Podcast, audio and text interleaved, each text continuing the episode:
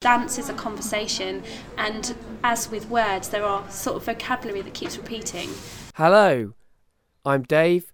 I'm the guy that's putting all this stuff together. I need to get better. Please make me better. I want to get better, better, better acquainted with you. Today we're getting better acquainted with Louise. Hello, Louise. Hi, Dave. It's becoming almost like a catchphrase for me to laugh after people say hi because it's just such a weird experience It to be suddenly a host, you know, and people are like, "Oh yeah, right, this is a format. We're in a format." And you have to sit up straight and put on your radio Ex- voice and yeah, that kind of thing. exactly. exactly right. Um, yeah, I always end up having to move it closer to other people because I'm so much louder than everybody else. It's terrible. I'll try and remember to project. Yes, well, we both should be good at that. The first question that I ask people is, "How do you know me?" Ah, right, okay. Dave and I went to university together. um, we studied theatre studies at Lancaster between 2000 and 2003, and there were many experiences there. They mostly involved cardboard boxes. Yes. Yeah, Yeah. that was a good one. Good one. And sort of like singing s- songs that I didn't know, tunes I didn't know, in sort of like plays as well, which was pretty cool. How did you find theatre studies? Looking back on it now with the safe distance, a, a tremendously good experience. But just after university, I was quite disappointed by it. I didn't really like the faculty, and I wasn't convinced by the direction that they took and the emphasis they placed on different courses. Mm-hmm. I was lucky because I took joint honours, so Yeah, I was able right. to balance out for me, which was good, the literary and dramatological elements of theatre studies with the practical stuff. I just thought it could have been so much better. Yeah, I mean, I don't think it will surprise you to, to hear that I didn't I didn't get on with the course. And I mean, I I did a minor in creative writing, so I had a little bit of a break from it. But yeah, I mean, I always felt like I thought that you were a bit like a fish out of water in the course, and I was a bit of like a fish out of water. Like in performance, it wasn't really our No. our kind of performance. No, Neither of us really not. fitted that.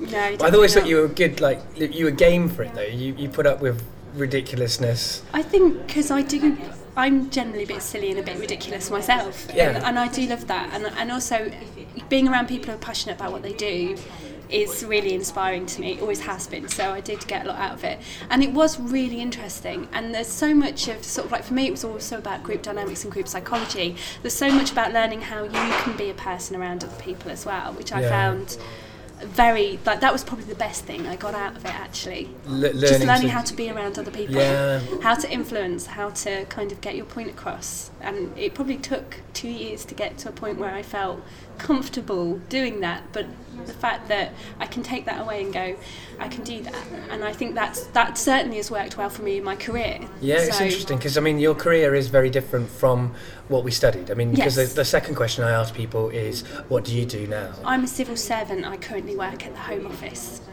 I I work for the Government Equalities Office within the Home Office. It's just surprising that theatre studies qualifies you for that. Like, well, I always thought I was not qualified for anything. You know, that, that, I didn't really go for anything that involved qualifications. I think my first job, I had to have five GCSEs to get it, and uh, I've moved up from there, but not as a result of my degree. I mean, did your No. degree help you? No, definitely not actually. Um, I applied for the civil service on an entry level programme. They used to do back in the day generic trawls for people who had five GCSEs, and then you'd get whittled down on the basis of the strength of your application form.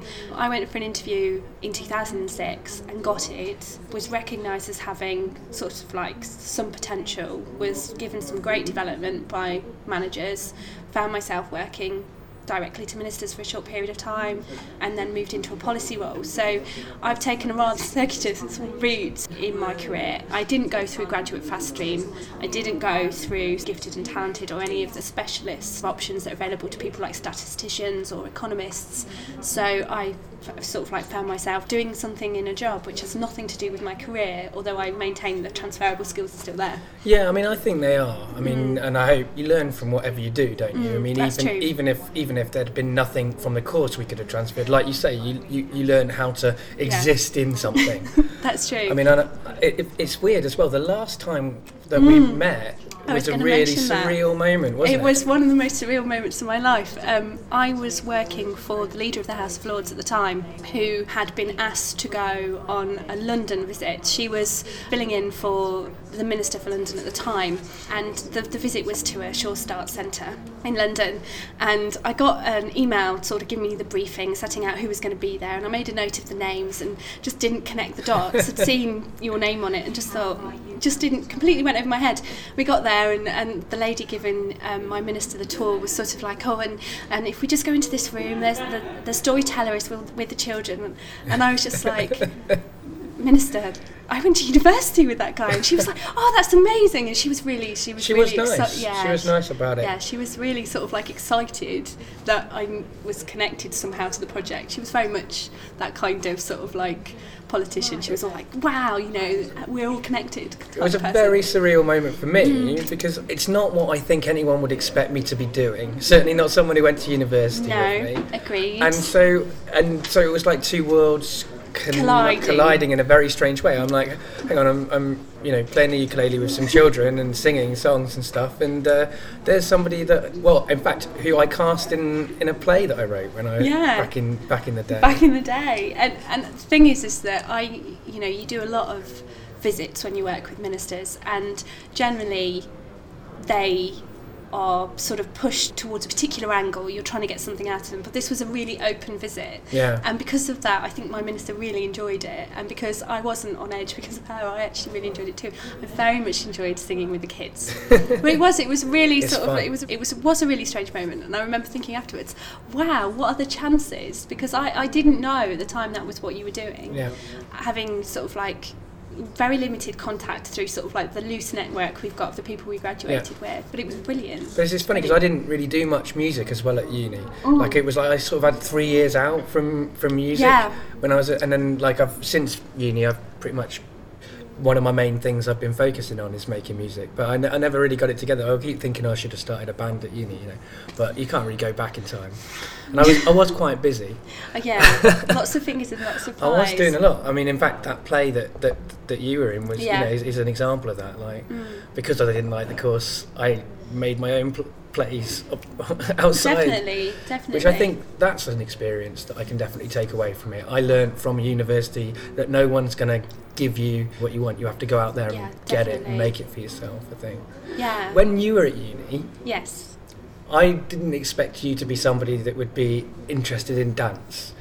Like, Oh yeah. Okay. like because at uni, I don't remember you doing, but I, I did a year of dance. I, I actually studied you did, dance yes, for a I year. remember. I remember which that. I took because I wanted a complete challenge. I'm like, well, I can't really get on with the course generally, but wouldn't it be interesting to see what someone who can't dance would be like on a dance course? yeah. Okay. And it was it was interesting. I learned a lot about my body and how to move it and stuff. And I can now talk about dance a bit better than like, Yes. this conversation. I might be able to hold my own a little bit.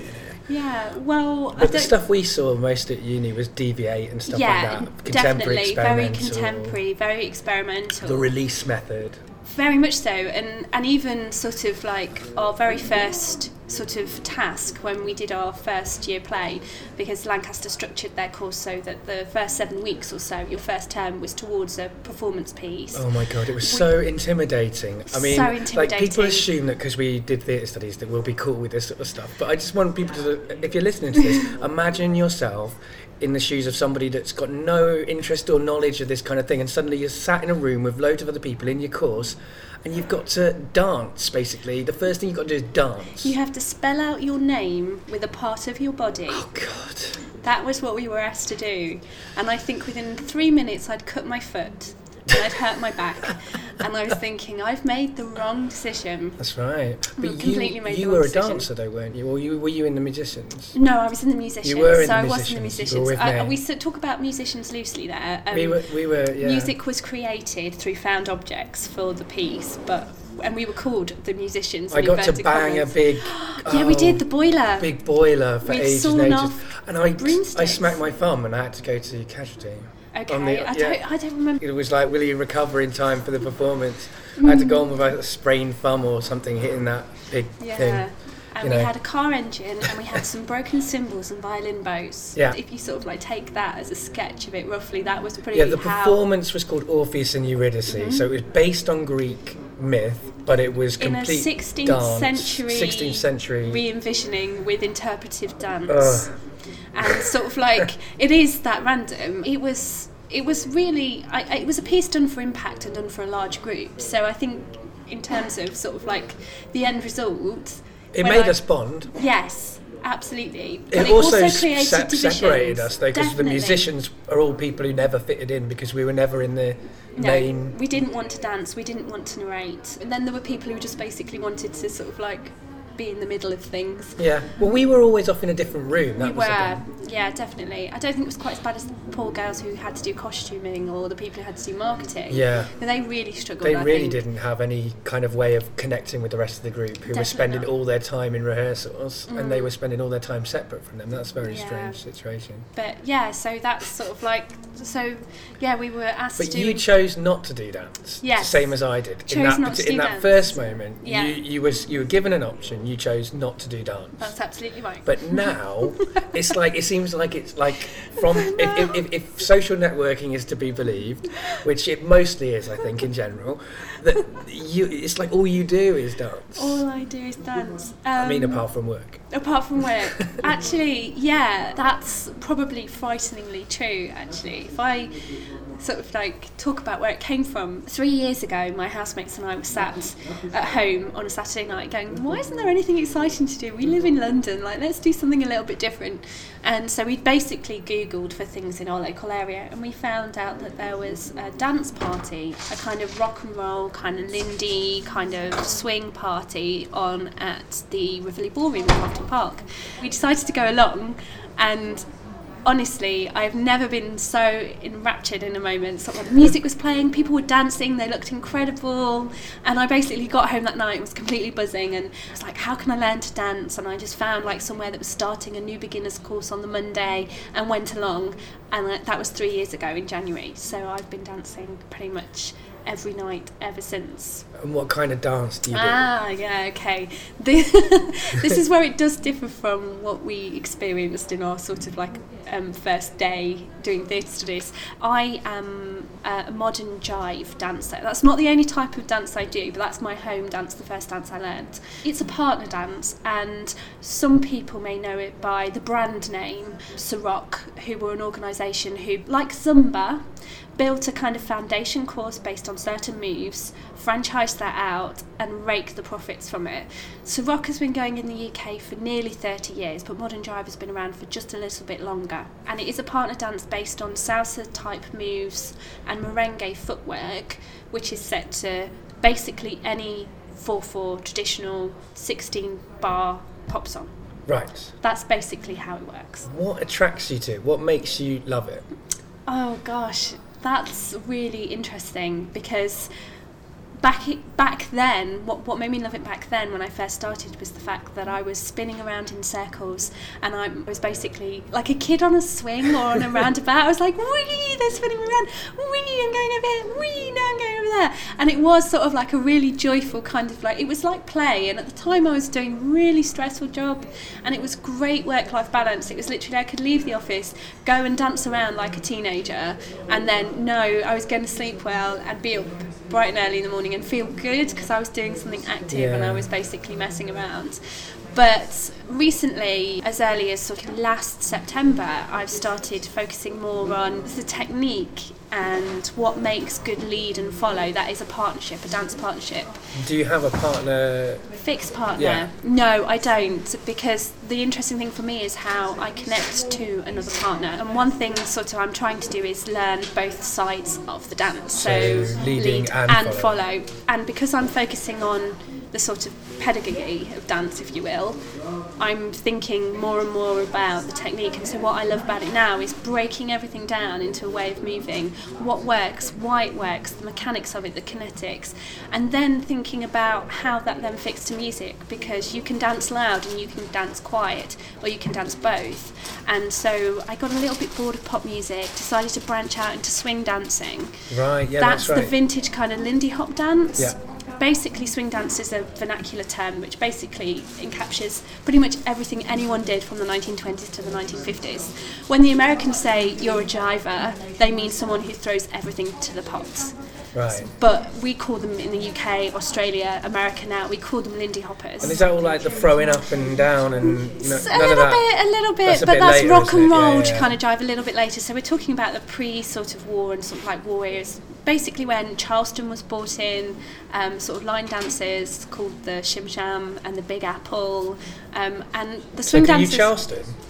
Very, very basic, basic Charleston. I don't do that so great because the interesting thing then was a bit like, okay, well, I'm bored of pop music. Actually, I'm bored of swing music, and then I got into blues dancing. That's right. Blues is your big thing. Yeah, that's where I'm kind of at most at sort of home, and um, and I didn't even realise you could dance to blues music, and I didn't even realise that people did. Well, it's a strange, it's a strange marrying blues and uh, dance because it's not what you think of when you think. Of, when I think of blues as a musician, Yeah. I think of you know old black men with a very few strings on their guitar, kind of rocking in a rocking chair, telling them about their woes. You know. Yeah, definitely. And sort of the, the thing that's really interestingly, what dance has opened up to me is the history of music and the history of people in America coming out of slavery. I mean, people have, there are two schools of thought with blues. Um, that it came out of Lindy Hoppers being too tired to dance at late night parties and wanting to get a bit grindy with their partner, putting on some slow music. And then people who've actually found that blues dancing ran alongside the swing dances, but there were no steps. So it wasn't taught. Okay. It became a natural expression. So it's like folk dancing compared Very to much so. classical dancing. Yeah, very much so. It kind of came out, and we talk about sort of like African American vernacular dances.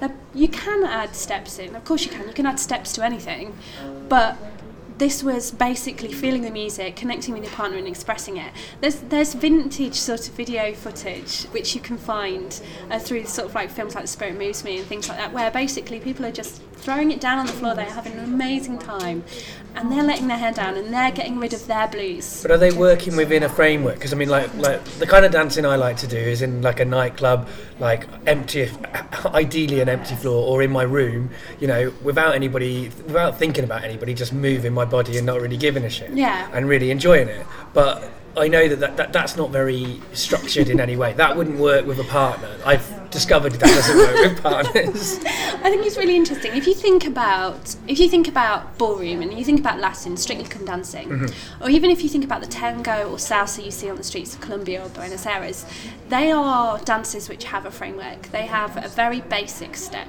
which you basically then add on, and you experience that dance with your partner, and it, it's a social entity in itself, and the scene has grown from it. The thing with blues dancing is, is that there are there are a handful of basic moves which you consider to be a dance move. You add a straight frame, you add a straight leg, you've got ballroom. You loosen your knees a little bit, you relax your frame, you relax your connection.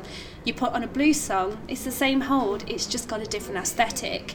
And I think that basically blues dancers in the 20s, 30s, 40s are, you know, they're not dancing steps. Occasionally they may throw in what looks like a Lindy Hop move, or they might throw in something which you recognise from tango, or they might throw in something, but that's just basically because dance is a conversation, and as with words, there are sort of vocabulary that keeps repeating itself.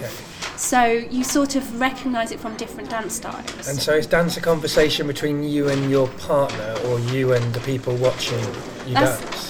That's a really interesting point. I was lucky enough to take workshops from a really inspiring teacher from America called Justin Riley, who talks about your partnerships being between you and your partner, between you and the music, and between you and actually the floor, because the floor is the one constant in your dancing. Okay. So, when you ask whether it's a partnership with you and your partner or with the audience, I think there's definitely different ways of doing it. If I went to a competition, I would be partnered with my partner, partnered with the music, and then also putting on a show, and I would be playing to the Galleria.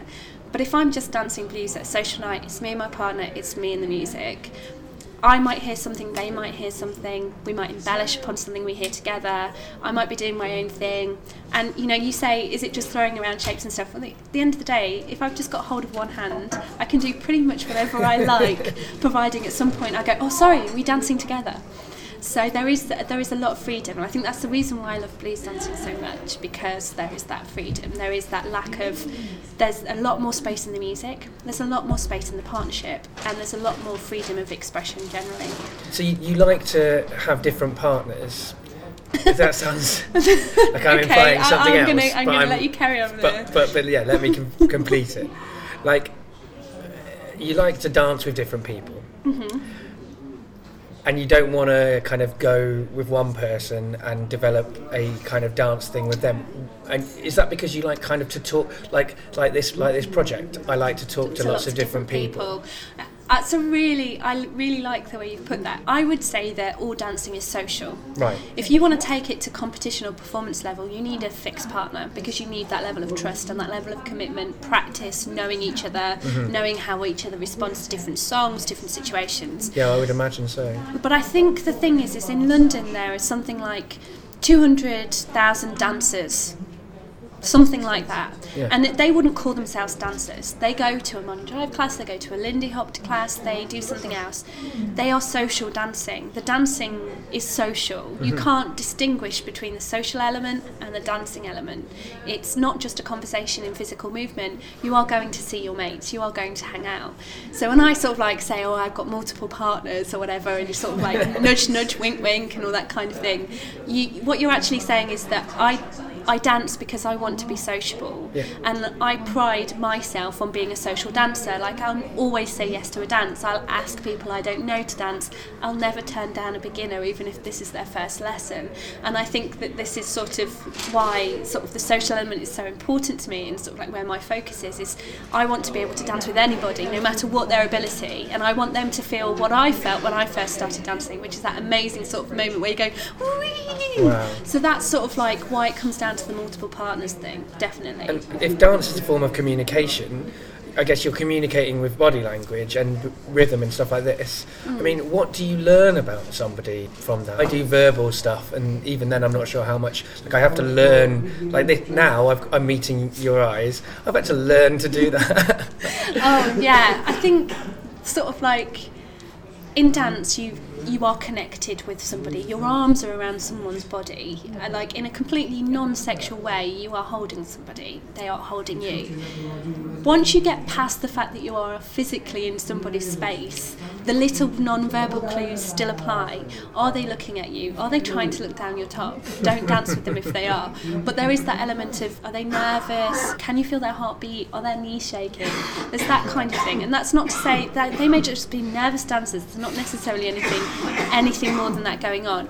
But the interesting thing for me is that you learn how to give or mask your own expectations in order to connect with that person. If you're a nervous dancer, you may be slightly uh, sort of stronger in your frame, so that might make me want to soften my frame so that I can feel their movements better. At the end of the day, we're having a conversation, you let me talk, I let you talk. If we both spoke at the same time, if we both started shouting and getting louder, none of us could tell where the conversation was going.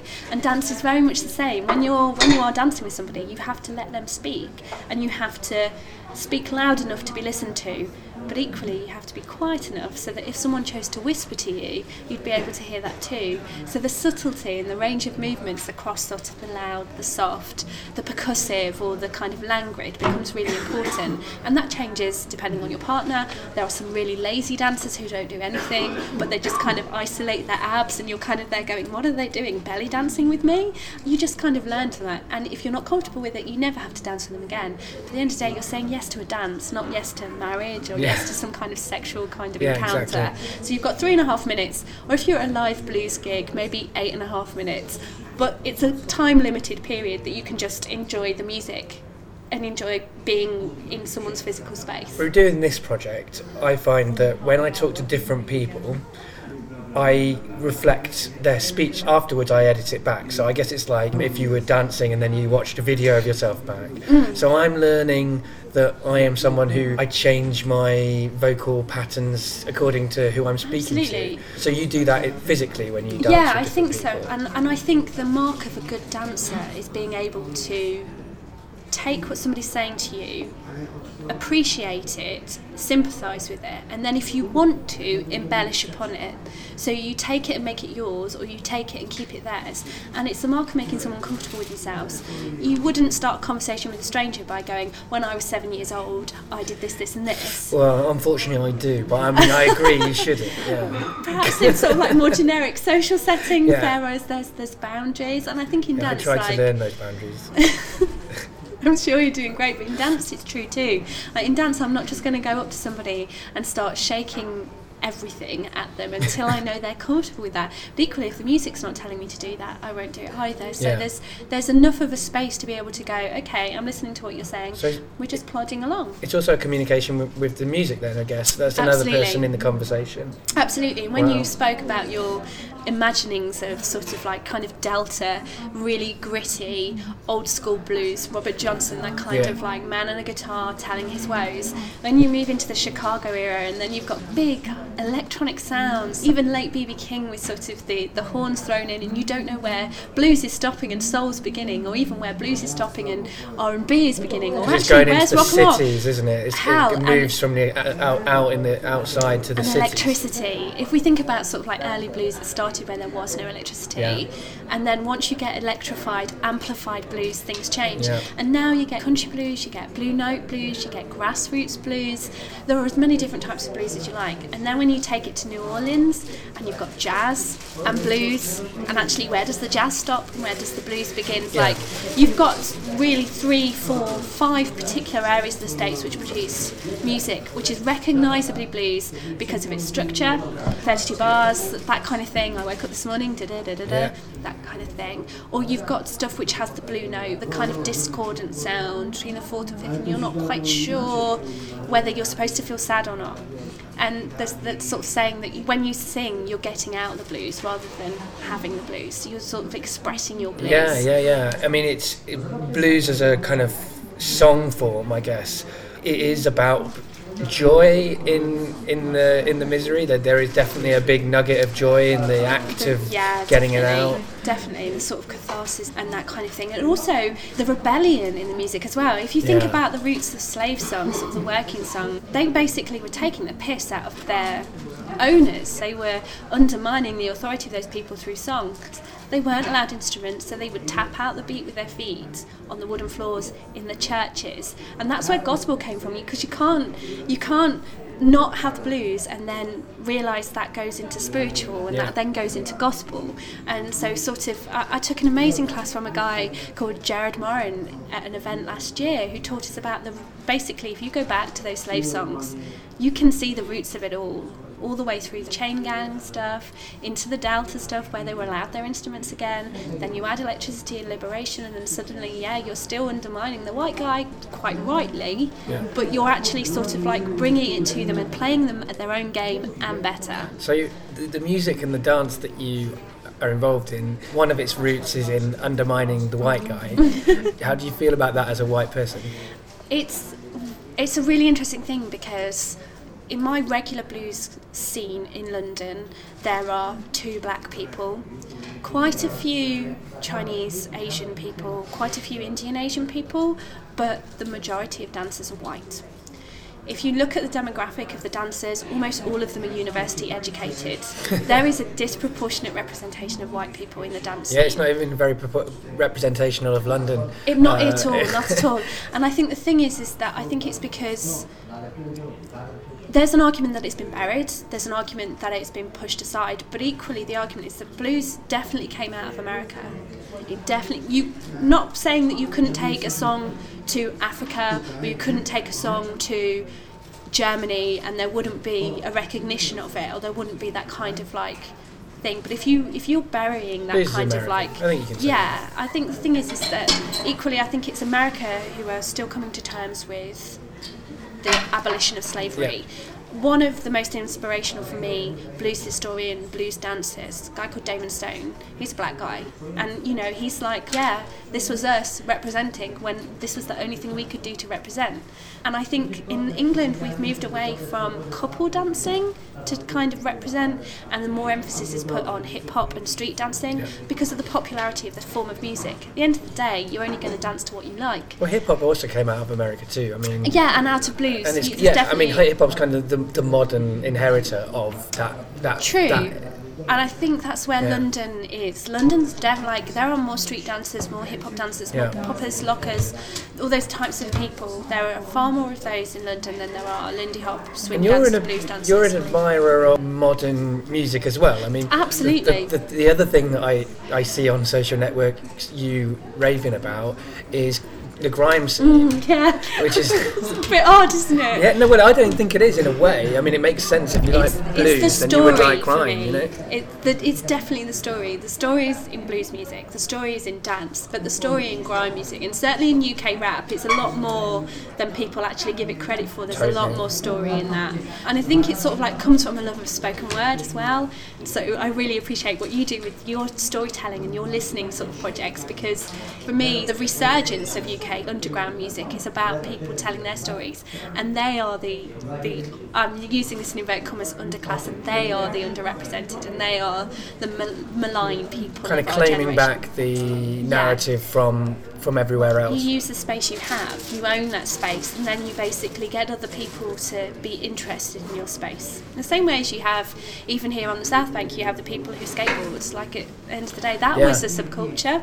But It's not anymore. Funny how the subcultures get absorbed into the into the main culture, and and we're now old enough that we see it. Mm. Yeah, like, and we like can- we, we, we always when you know I remember growing up I knew about that that, Mm. that that stuff got absorbed into the culture. I'd read about it in theory, but I, I never thought it would happen to my subcultures, and now I've seen it happen. It you know. does, definitely. Now geeks are cool. If you did a cross section of dancers, majority of people who dance work in IT or are engineers. In your classes. in my classes, you would probably find in Modern Jive there were more people who work in administrative roles, but it definitely in Lindy Hop there are a lot of engineers, there are a lot of physicists, there are a lot of chemists, there are a lot of biologists, mechanical engineers, people who like one of my friends doing a PhD in pure maths, and you know these are incredibly bright people, and and So this is head cerebral, absolutely. And I think that dancing gives them a way of communicating with people when they're not comfortable and they haven't necessarily got to grips with the whole, oh God, I'm actually supposed to go and make a conversation with somebody.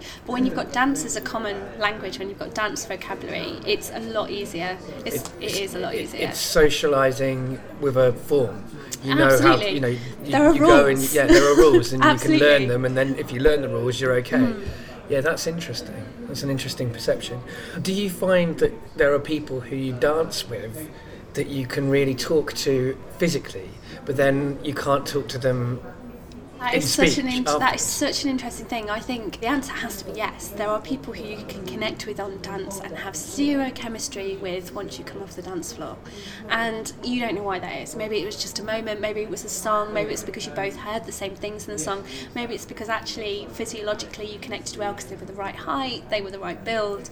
But interestingly enough, and this is quite a girly thing, but we talk about dance crushes. The people who, when you dance with them, they make you feel so amazing. They make you feel like the best dancer in the world, and you think then that you'll have amazing chemistry off the dance floor. And when you don't, there's that vague sort of disappointment that actually they've let you down a little bit, and they haven't. But then equally, you make friends with people, and you're not necessarily comfortable dancing particularly close with them because you kind of know them and you know sort of how they work, and and sort of like abandoning that and just being able to be the dancer is a lot harder. when it's when you're with a friend. I imagine it's harder to be in the moment because you're aware of all of these other facts. you know the context of their Yeah. world.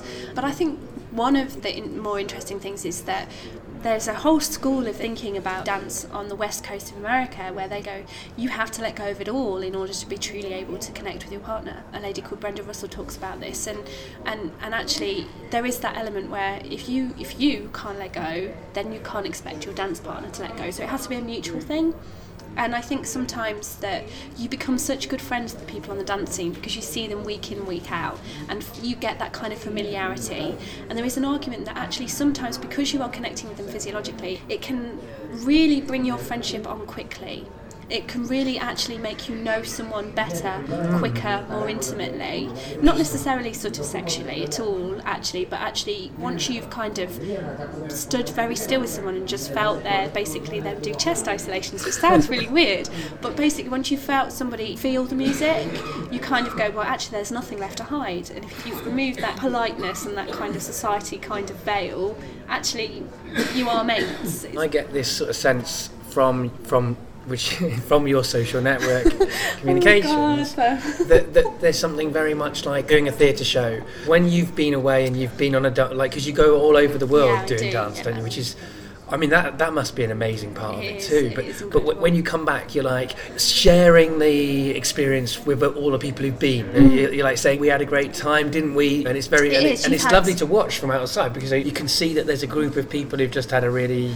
intense and in, enjoyable experience and I kind of you know I, I- miss a bit I miss that I like that that element to I liked that element to Yeah. theatre you know yeah, community Yeah. and the real sort of like in the bunker mentality you've been through something and learned yeah, something definitely. together some other people Yeah, and there is that definitely in dance. And you mentioned the travelling, and I think the beauty of the travelling is that you meet people from all over the world and you immediately have common ground. In January, I went to Israel and danced in Tel Aviv, danced Wow. blues in Tel Aviv. That was incredible. That was really that was really special because it was very new over there. So not only were we all learning from each other because you can't be a good dancer without making somebody else feel good, but also the context of dancing in Tel Aviv Yeah. blows your mind it's a complicated area really complicated. And equally, I've been dancing in Scotland this year, I've danced in Ireland, I'm hoping to dance in France later on this year. I will be dancing in Chicago at the Blues Festival in Chicago. I went to Boston and danced in Boston last year. You know, I'm getting around a little bit. I, I was invited to an event in Mombasa wow to go dancing in Mombasa. See, I've got dancing in the streets now going through my head. I'm trying to ignore it. but it is that kind of the beauty of the travel is that you've got a community. Some of the American professional dancers, they are professionals not because they do shows in Vegas, because they earn their living through teaching dance. They often do European tours in inverted commas where they have multiple events across a short period of time and they decide to teach a weekend in London, a weekend in Manchester perhaps. Then they'll go over and teach something in Zurich or they might teach something in Amsterdam or they might teach something in, in Moscow and they basically they survive off their network of friends because they're not at home and they don't have the home comforts and it is lovely to know that there's always going to be somebody in some place in the world who knows why you do what you do and loves it for the reason that you love it for Dance is, is an international language. You don't have to be able to speak no, the same language. No, you don't have to be able to speak the same language. That's very true. If I do go to the event in France, the classes will be in French. My French isn't good enough to be able to understand that, but equally, if im- I'm able to Impressive that you got any French. I'm, I'm just, I got nothing. I got nothing. but I think it's true. You are able to sort of like just know that it's supposed to feel like this, even if it's spoken differently. So when we were talking about talking about dance Mm, yeah. beforehand, you sort of started to, to tell me about the kind of what you've learned about the politics of dance. Yeah. What, what, what, what, did you mean by that? There, well, there's there's there's certain things that happen in every community where you have hobbies. You will always have divides between those who have influence or power in a particular scene and those who feel disenfranchised or don't have the power in their scenes. But what interests me most about dance and the politics of dance is gender in dance. Yeah. So, in, for example, modern jive, it would not be uncommon to hear men take your ladies by the hand. You're thinking back to the day of tea dances where, you know, the ladies will be waiting against the wall, waiting for the man to come and ask her for a dance, and that might be the person who was considered her suitor, and she might marry the person she danced with on a Sunday afternoon. I struggle with the fact that some dance styles, and I do say some, not all, actually haven't got away from this concept of men lead and women follow. Right. There is a dance forum on Facebook called the Dancers Forum who spoke about this recently, and basically, a lot of the older dancers, and I, again I use that term very loosely, think that breaking it down into leaders and followers is just an Americanization too far. And they think that it should always be men and women, or guys and girls, or ladies or gents, and that kind of thing. Whereas for me, dance should be completely gender neutral. Because if dance is an international language, then dance should also not know any performativity or gender boundaries. Actually, shouldn't enter into a kind of gender binary. So, as a woman, you should be able to lead or follow, and you should be able to lead men or women. Absolutely. And same for a man. You know? Absolutely, but it goes even wider than that. Okay. So it comes down to the points of why is dance sexualized? There are dance styles which are sexy. Let's not beat about the bush. there are. Absolutely, rumba, tango, like oh my goodness. And when, but they should be sexy whether they are dance between men and men, as Argentine tango is done, or between women and women. And and at the end of the day, that's a discussion about whether we are comfortable with sort of like hetero norms in dance. But if you take it back to gender again, it should be a girl should be able to dance without fear of getting her boob grabbed. Or a guy should be able to dance without a girl kind of like grinding against his crotch. It shouldn't be about sex. And I think a lot of dance styles do pitch themselves against the idea of dancing makes you sexy. If you dance, you are more attractive. If you dance this, this, this. Yeah, that's, I mean, that's fair. That's true. That's what they do sell it as. And I get annoyed because you will walk into certain freestyles. That's where there's no lesson, they just play music and people go dance. And you know of the girls who are never going to be off the floor because they always have a dance. And to credit to them, they are not necessarily wearing nothing or anything, but they're pretty girls and they are going to get snapped up like that. And then you've got the guys who are the hot guys, you know, they're the ones wearing the Latin trousers, they're a bit too tight. they're the ones wearing the see through shirts. They will never be off the floor either. You know, sexiness and dance clearly works. But if you are a girl who's just out there having fun and you're wearing a t shirt and jeans because that's what you're comfortable with, but actually you can't get a dance. And it just becomes a bit of a kind of awkward situation where you feel devalued because you're not dressed in a certain way. It does kind of, it all ties in this kind of performativity and the fact that on first encounters you're going to go as to how someone attractive looks, but it should never be a self perpetuating thing. You shouldn't feel like you have to, and there shouldn't be pressure on you to behave or look a certain way. And something which is being experimented with in America at the moment is this idea of gender bending your dance. So you spend an entire weekend dancing as your non-preferred dance role. So if you are generally a leader, usually a guy, because you've probably spent the first three, four years of your dancing career leading, because that's what everybody tells you you ought to do, you then spend an entire weekend dancing as a follow. And you learn what it's like to, what makes you feel comfortable. Is it sort of like just changing your body position slightly back to technique? Or is it actually just having a really sort of open attitude to the fact that you are following and not thinking that's about sex or grinding or something else? I can't get into the detail of it enough in a really short space of time because it's it's such a it's such a knotty issue. I'm not and- used to people saying that. Everybody always thinks it's too long. but I guess for me, it's kind of like if I were asked to dance and it was a really nice dance and there was connection there and it wouldn't matter for me whether the person asked me to dance was a woman or a man and that's coming from a girl who's straight yeah. but equally, you know, there are guys on the scene who feel really uncomfortable, gay guys on the scene, who are a bit like, well, I don't want to dance as a lead. Like, for me, like, I want to be able to do both, or I want to be able to follow. Are there people left on the sidelines because of the fact that not everybody can ask? Yes. Okay. Yeah. So a girl can ask a guy to dance sometimes, she if she feels comfortable. But equally, if you are usually there are not enough guys on the scene. There's not enough guys at a party. There's not enough guys at a dance. Yeah, there's always not enough So guys. there's always going to be girls left over. Well, it's a girl who's used to being left over for no fault of sort of like anything. If you learn to lead, automatically you double your chances of getting a dance. So learning to lead become makes you a better dancer, not just socially but technically, because you know it from both sides. You know what feels good, you know what feels right, you know what feels feels uncomfortable. One of the things that I love to do at one of my social nights, we're usually two girls to every guy. If I go and dance at that social night, I will dance exclusively with girls because they'll feel more comfortable about just dancing, and they, as beginners, will feel a lot more comfortable about dancing with girls.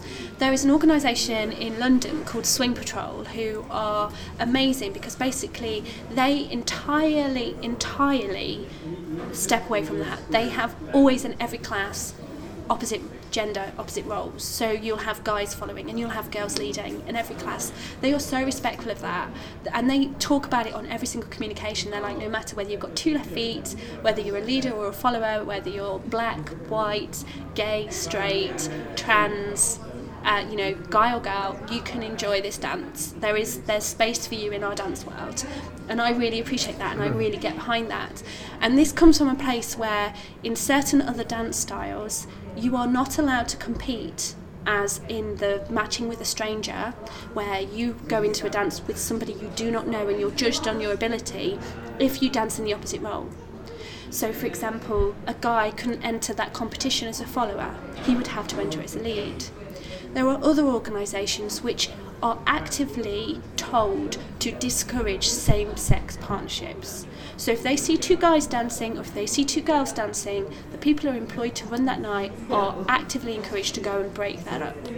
And for me, it seems very strange. it's very I mean, strange. It's also borderline and adults can do what the quite. hell they like. Yeah. Yeah, and there is that point that you're paid to go to a class, but if it's your choice to dance with somebody who you like, who you have fun with, Considering what you're saying, wouldn't it be in a way preferable for you to always dance with uh, girls because if you don't want there to be any or, or don't see any sexual element to it and you are as you say a straight woman then you're not really going to get any kind of complications No, from dancing actually with a woman. I but if you dance with a bloke there could easily be complications It's a really imagine. interesting point. I was at an event where I spent the entire event there as a lead, and one of the girls came up to me and said, I'm really not comfortable dancing with women.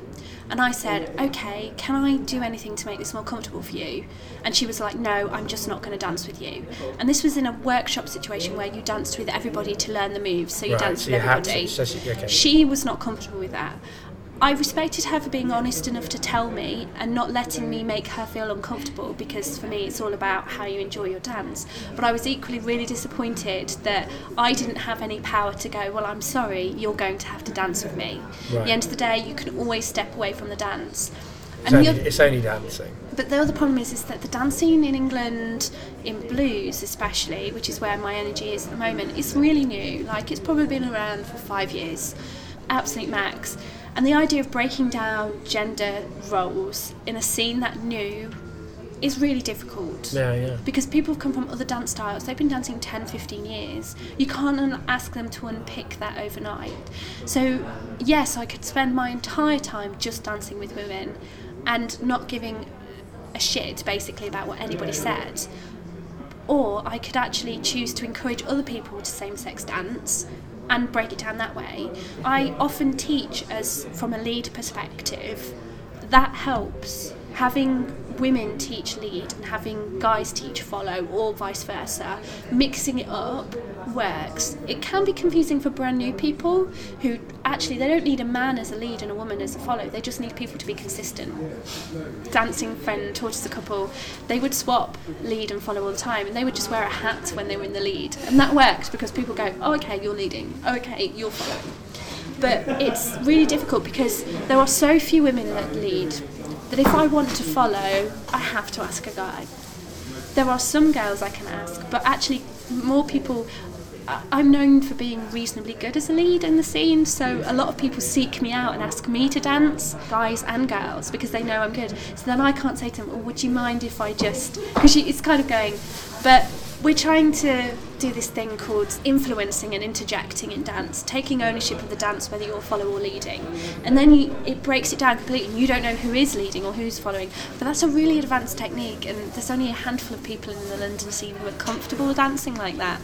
I said before that an advanced dancer listens to their partner, so when you've got that listening stage at a really sort of like keen level, you can lead and follow within the same dance okay but because it's such an advanced Switch. technique, absolutely, or lolo or flolo or fleeder or whatever. But yeah, we, we um, I was involved in the organisation of a blues event in February, and we asked people to re- to to register as either switch, lead, or follow, right and we had five switches register out of 180. So it's There is though. I mean, okay, so I totally get what. what okay, yeah. I totally get sorry, what a bit of a rant. I'm No, no, no, sorry. no, no. It's, No, no, no, it's no, something I- that I'm I- thinking about how to. I appreciate the rant. I like it, but but but. So, so I, I, I get what you're saying, and I can understand the frustrations in everything that you're Yeah, saying. yeah. And I, I guess you're kind of a gender ac- activist within the world of dance. Yeah, is that yeah, I'm say? getting there. You- I am you're getting there. that. I'm and I'm trying to figure out the best way to do it. There are a couple of people I know very well who are gender activists in other areas who are writing, and I'm finding that stuff very interesting. But uh, bringing it into a new scene and breaking that down for people who don't see the problem Yeah. is a whole different ballgame. But there is an element to dance, though, surely, that is always going to be about sex. You did say that there Yeah. are sexy dances, but Yeah. also, I mean, m- a- m- most dance started up as as as courting rituals, as, Yeah, as, as we've already Yeah. kind of touched on. You know, there was a time when you didn't have sex before marriage, but you Yeah. did dance with You someone, and then you got an idea of what their pheromones smelt like, and and all of that stuff that you know would be handy to know before you get married. And uh, most dance styles have that element like within them and I, I'm not saying that, that that that isn't the only thing that you can get from dance. And it's really No, nice no. I really like the idea of, of not having to think about the sex element. That is great. I mean I've always enjoyed dancing with men for that reason. Certainly when I think of myself clubbing I much prefer dancing in a circle of men than I do Yeah, okay. that- if there's women there because then you're like do I look good? All this stuff. And so uh, you can't I don't know if you can always if you can get that out of it completely. No. And I accept that. And I accept that wholeheartedly because I would be the first to say that actually it does it that level of things do work for people and it is a really interesting way of getting to know people who you fancy or have Yeah. the hots for or that you might have a little bit of a crush on. But for me it's it's not about taking that away, it's about giving the alternative yeah good you may have seen the same sex couple who did a dance routine on Britain's Got Talent. You may not have, Dave. Don't look at me like that. I'm not against They were considered some kind it. of like exotic other, and some people thought they were freaky, and some people were absolutely loving it. Some people thought it was camp to the of sort of nth degree. Generally, the judges across the board really liked it. The point was, is I've seen that couple dance in the same-sex dance partnership. They have the world champions same-sex dancing, much the same way as you have the world champs of Latin and ballroom. Mm. Does that get any airtime? No. no Does it want any airtime? Probably not actually. They probably enjoy it being a really niche thing for the, the better dancers who are actually in same sex partnerships. But it, that was held at the Rivoli Ballroom. It was an amazing day. It was so warm and so inviting and so all encompassing. And I think for me, because dance has the potential of being warm and inviting and also welcoming, irrespective of your sexual preference or anything about you. You walk through the door, you're just a dancer. You are not the civil servant. You're not the barman. You, you can leave that at the door because you can lose your inhibitions completely on the dance floor. Then surely there should be the space for every hang up to be gone and it comes back to this point of letting go to be able to connect. So you should be able to not worry about whether that guy's concentrating on the fact your boobs are pressed against him.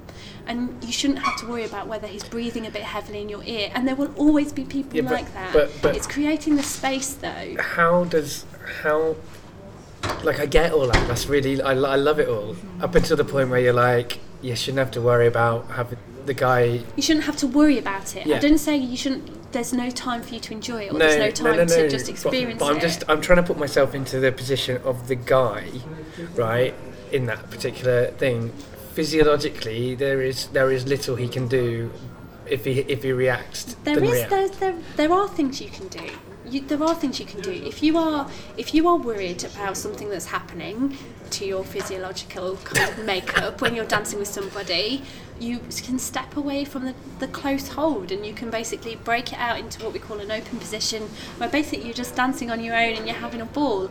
If things have got to the stage where that would in itself become an embarrassment, you know, Yeah. and short of thinking of Ann Widdecombe or whatever, it happens. Nobody's like I'm. I'm not an idealist, and I and, and some kind of freaky kind of like puritanical.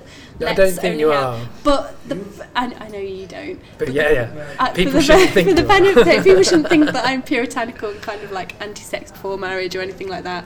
But what I'm saying is, is that if you are uncomfortable with the sex element, then there should be space for you No, to this is feel true. safe This is true. about it. And I think that for a long time, there isn't the safeness. And I, you know, I have girls come up to me going, "I really love this style of dancing, but I really don't feel good about when this happens."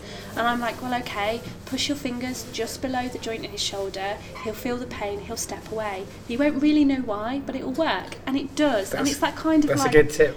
But it's- I'm sure. I, I've but never been in a position like- of having to get someone to move away from me, but uh, It's just having the options, and that for me, it's about options with dance. So if you want to feel safe, you should be able to feel safe. Some people would just only dance with certain people because they know they'll never get that attitude. And I don't want ever want a dance scene to become cliquey because that guy in the corner basically rubs his thing against your thing. you want to have more conversations, and you can't Yes. have that if people are closing them down all the time. Yeah, definitely. But equally, yeah, if there's a sexy song and you're with a, a cute guy or a cute girl, like go for it. Because at the end of the day, it's three and a half minutes that, of your life that you're never going to get back. And I'm not talking about sex, I'm talking about dance. Yeah. But yeah, it's that kind of thing. It's like just, you know, you just lose yourself in the moment. It, it goes on both ways. If you want to let go and just feel But it. that's the eternal problem, isn't it? Mm. Judging when the other person wants to grind or when they just want to dance. There's a general That- rule. that is a- there is a a general problem rule. for human beings to negotiate for, for forever. we sort of like say in a social dance that if you've had two dances and you have a third, then they're interested. If you then carry on and then have a fourth, this is in a row. This Right. is spending 20 minutes in someone's physical presence. Yeah. If you have the fourth, they want you. Right. If you stay for the fourth, you probably want them too. If after the second dance you say, I'll find you later, that means you're open, it's the amber traffic light, you're not necessarily closing down the chance of something happening between you, but you're saying, not right now. And if after the first dance you say, I'm sorry, I'm not really interested, you, you just say, thanks so much for the dance, and then you back off. So you have to wait for that fourth dance moment. See, there's a nice, it's, again, a rule. It's the social a rule, norms. A rule, rules, a rule, and of a, course a there way are of working it out. No, I think that's good. Uh, That's why everyone's in these problems, aren't they? Because everyone's lost without rules. Pretty much. Pretty much. that's, I mean, the, the lo- I really like what you're saying though about dance, and I really like the idea of creating this way of communicating and being social, which is safe and Mm. which is open and which is open to being played with. You don't have to be one No. thing or the other. I think. Uh, equally, it should be open. It, sh- it should be as open as it as the person As in want it it. wants it Yeah. to be. So if that's you want to go out and you want to pull, that's fine. But you should never make somebody else feel like they have to. Yeah. And that's the point I'm trying to get. And actually, that's the post.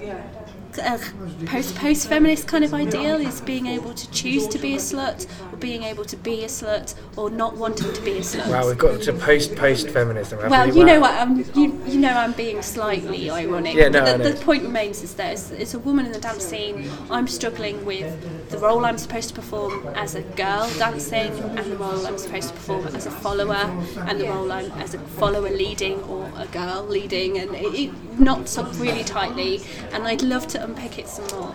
Yeah, well, I think you, it sounds like you're you're giving a good I'm go giving of, a um, good thought of, um, about it. unpicking it. The last question that I ask people is, do you have anything to plug? dancing, social dancing more generally. There is dance night on every night in London if you want it. If you're not in London, there are dance nights in the UK. Salsa, bachata, tango, Ceroc, modern jive, LeRoc, all these kinds of dances.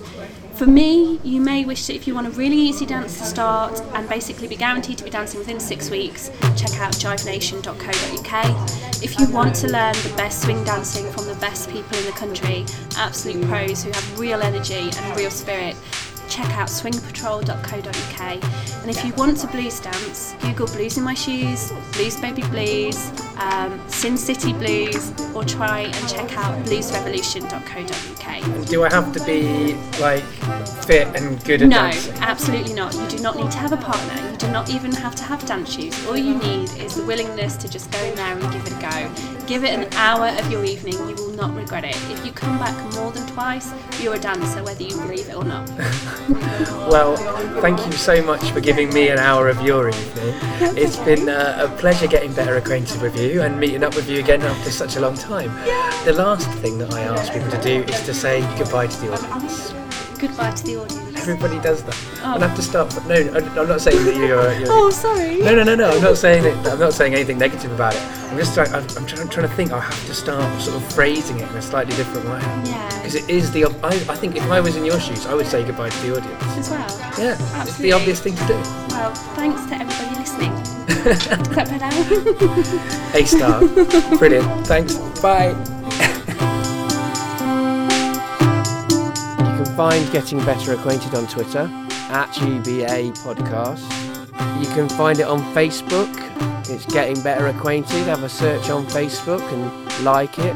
Or you can find it on the website www.gettingbetteracquainted.co.uk. You can also subscribe by searching on iTunes and subscribing to us that way. And on the Stitcher Smart Radio app that you can download for your smartphone from Stitcher.com or through the App Store. There are lots of ways to get better acquainted.